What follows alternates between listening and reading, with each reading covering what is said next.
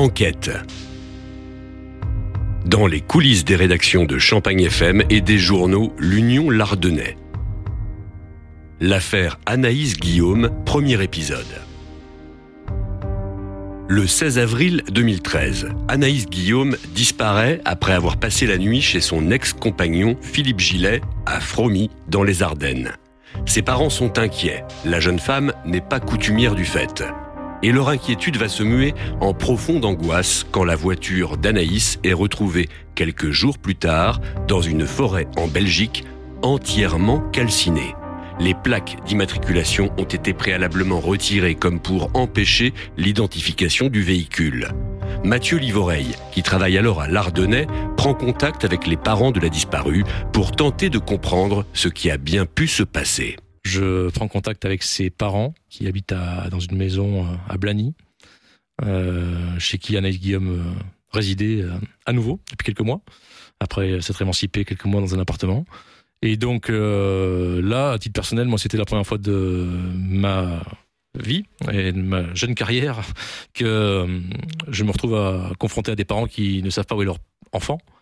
Et donc, ben, je me retrouve évidemment face à un couple très touchant, très touché, un père qui intériorise beaucoup, qui ne me dit pas grand-chose, qui semble tout en tension contenue, et, une mère qui verbalise bien davantage et euh, qui m'explique un peu qui elle était, et que voilà, il n'y a aucune raison de, de supposer qu'elle serait partie euh, à l'autre bout du monde sans les prévenir, que c'était une jeune femme avec qui ils avaient d'excellentes relations. Et euh, voilà, je me rappelle très bien, vraiment ça m'avait marqué à l'époque, au moment où je m'en vais, elle me, dit, je sens qu'on va pas la revoir vivante. Et la mère d'Anaïs Guillaume ne semble pas être la seule à le penser. Rapidement, tous les regards se tournent vers un homme, Philippe Gillet, l'ancien compagnon de la jeune femme. Après tout, il est le dernier à l'avoir vue vivante. Les rumeurs vont bon train. Mathieu Livoreille propose à l'agriculteur de donner sa version des faits et il accepte. Un rendez-vous est pris dans un discret bistrot du village, mais avant de s'y rendre, le jeune journaliste va toutefois prendre quelques précautions. Donc je réussis à avoir ses coordonnées téléphoniques. Euh, là, on est au mois de mai 2013. ça prend un peu de temps quand même pour arriver jusqu'à lui. C'est quelqu'un qui connaît quelqu'un, qui connaît quelqu'un, qui connaît euh, Philippe Gillet, qui me transmet ses coordonnées téléphoniques. Donc je l'appelle.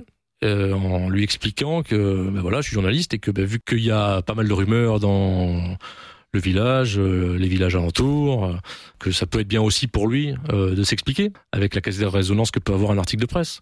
Je me rappelle qu'il accepte en me disant, en me semblant assez stressé, nerveux.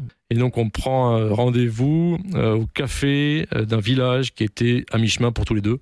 Et puis ben moi, jeune journaliste à l'époque, bon, c'est quand même pas commun d'aller voir quelqu'un qui est suspecté d'une disparition inquiétante.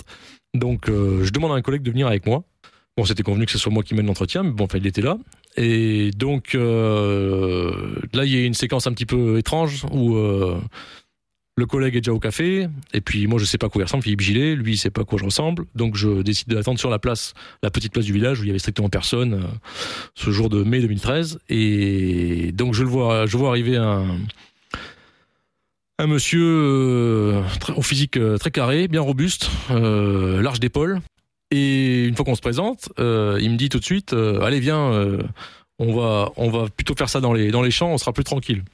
Alors, ben, une petite voix me dit que non, et puis je dis non non non, mais là j'ai mon collègue qui attend, donc c'est l'argument qui le convainc de se garer et qu'on fasse ça là.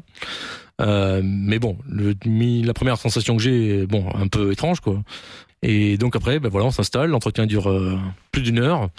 Il dément à de multiples reprises avoir joué un rôle euh, dans cette disparition-là, mais euh, je dois bien le dire, en se défendant très très mal. Je me rappelle très bien une de ses phrases, euh, c'était Oui, mais vous dans le journal, Anaïs, vous en faites une sainte. et lui, donc on lui dit ah bon, et alors pourquoi vous dites ça que c'était pas une sainte? Et il dit oui, parce que quand elle a travaillé pour moi, elle avait volé une selle aux écuries. Bon, évidemment, ce qui nous paraît complètement dérisoire vu la raison de notre entretien. On recadre un peu l'entretien sur genre, ben oui, mais alors c'était comment votre relation? C'était passionné, vous l'aimiez, vous étiez depuis longtemps ensemble, etc. Donc, il se livre un peu, euh, un peu mécaniquement et tout ça. Bon, après, évidemment, on se connaissait pas. Hein, donc, euh, et donc, au terme de l'entretien, euh, je le raccompagne seul à son véhicule qui était sur le parking. Et puis là, de manière assez étonnante, eh ben, ils font en larmes et en me disant, en parlant d'analyse au passé, et en me disant quelque chose comme euh, ouais mais Anaïs ah, c'était quelqu'un sur le tracteur fallait la voir bah, elle voilà elle mangeait un sandwich dans les champs et ça lui allait bien et moi je sens bien que c'est ça qui lui plaisait. Enfin, disons qu'après une heure assez mécanique et froide, euh, cette conclusion est un peu inattendue pour moi. Bon bref, euh, on souhaite une bonne fin de journée, je rentre et donc euh, le surlendemain, si ce n'est pas déjà le lendemain, je sais plus, était paru une page où voilà, une page dans l'Ardennais où j'expliquais qu'il se défendait, y compris dans les termes de la fin de la rencontre, quoi. Voilà.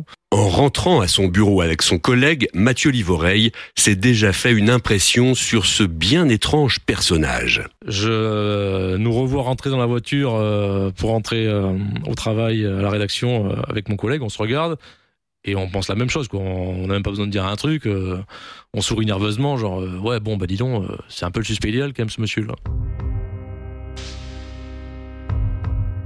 Mathieu Livoreille quitte les Ardennes pour rejoindre la rédaction de Reims et c'est Philippe Dufresne qui va désormais suivre l'évolution du dossier ou plutôt son inertie. Rien ou presque ne bouge pendant près de deux ans. Mais en 2015, tout s'accélère sous l'impulsion d'un nouveau juge d'instruction en charge de l'affaire. Le 20 février, l'enquête s'oriente enfin vers une piste criminelle et en janvier suivant, Philippe Gillet est mis en examen pour le meurtre d'Anaïs Guillaume, est placé en détention. Un nouveau juge d'instruction est nommé. Euh, il s'appelle Vincent Dufour et il est magistrat au pôle criminel de l'instruction à Reims. Euh, et, donc ce monsieur euh, reprend le dossier en septembre 2015, le lit abondamment et je le saurai après, mais sans nouveaux éléments à charge contre Philippe Gillet, décide que le faisceau de présomption est tel qu'il il euh, est suffisant pour une mise en examen et un placement en détention provisoire. Donc Philippe Gilles, en janvier 2016, ben, part euh, derrière les barreaux pour la première fois de sa vie et laisse sa ferme et ses deux filles pour être placé en détention provisoire pour euh, le meurtre d'Anaïs Guillaume. Les choses vont s'aggraver pour lui puisque en juin 2017, il n'est plus mis en examen seulement pour le meurtre d'Anaïs Guillaume, mais l'assassinat d'Anaïs Guillaume veut dire, euh, aux yeux du magistrat instructeur, en tout cas et des enquêteurs, qu'il a prémédité euh, la mort d'Anaïs Guillaume. Sur quel élément, euh, notamment, se base-t-il?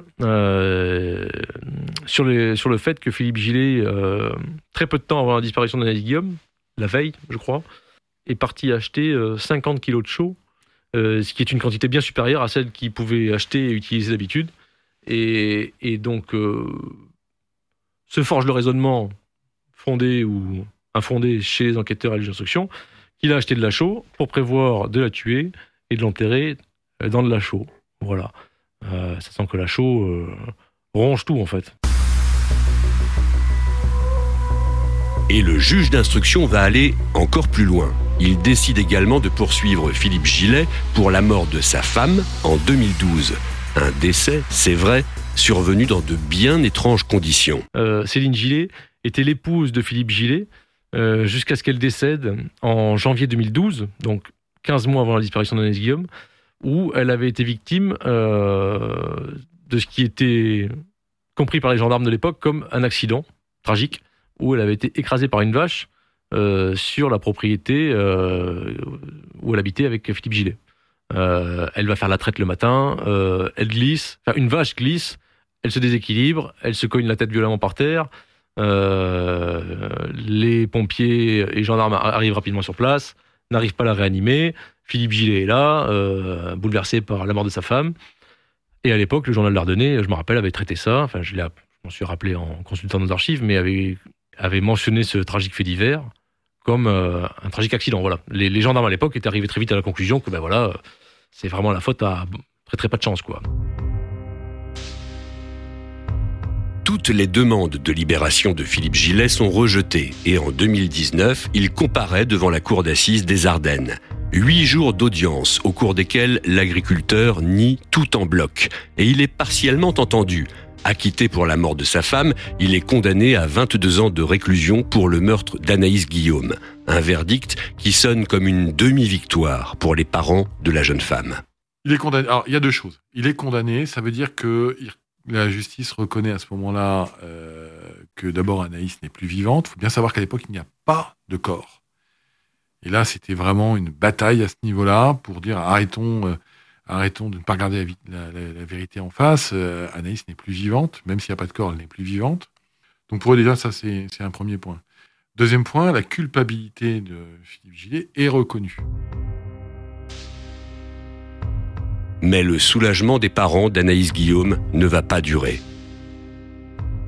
Dans le prochain épisode d'Enquête, une peine illégale, un corbeau et un cadavre. L'affaire Anaïs Guillaume est encore loin d'avoir livré tous ses secrets.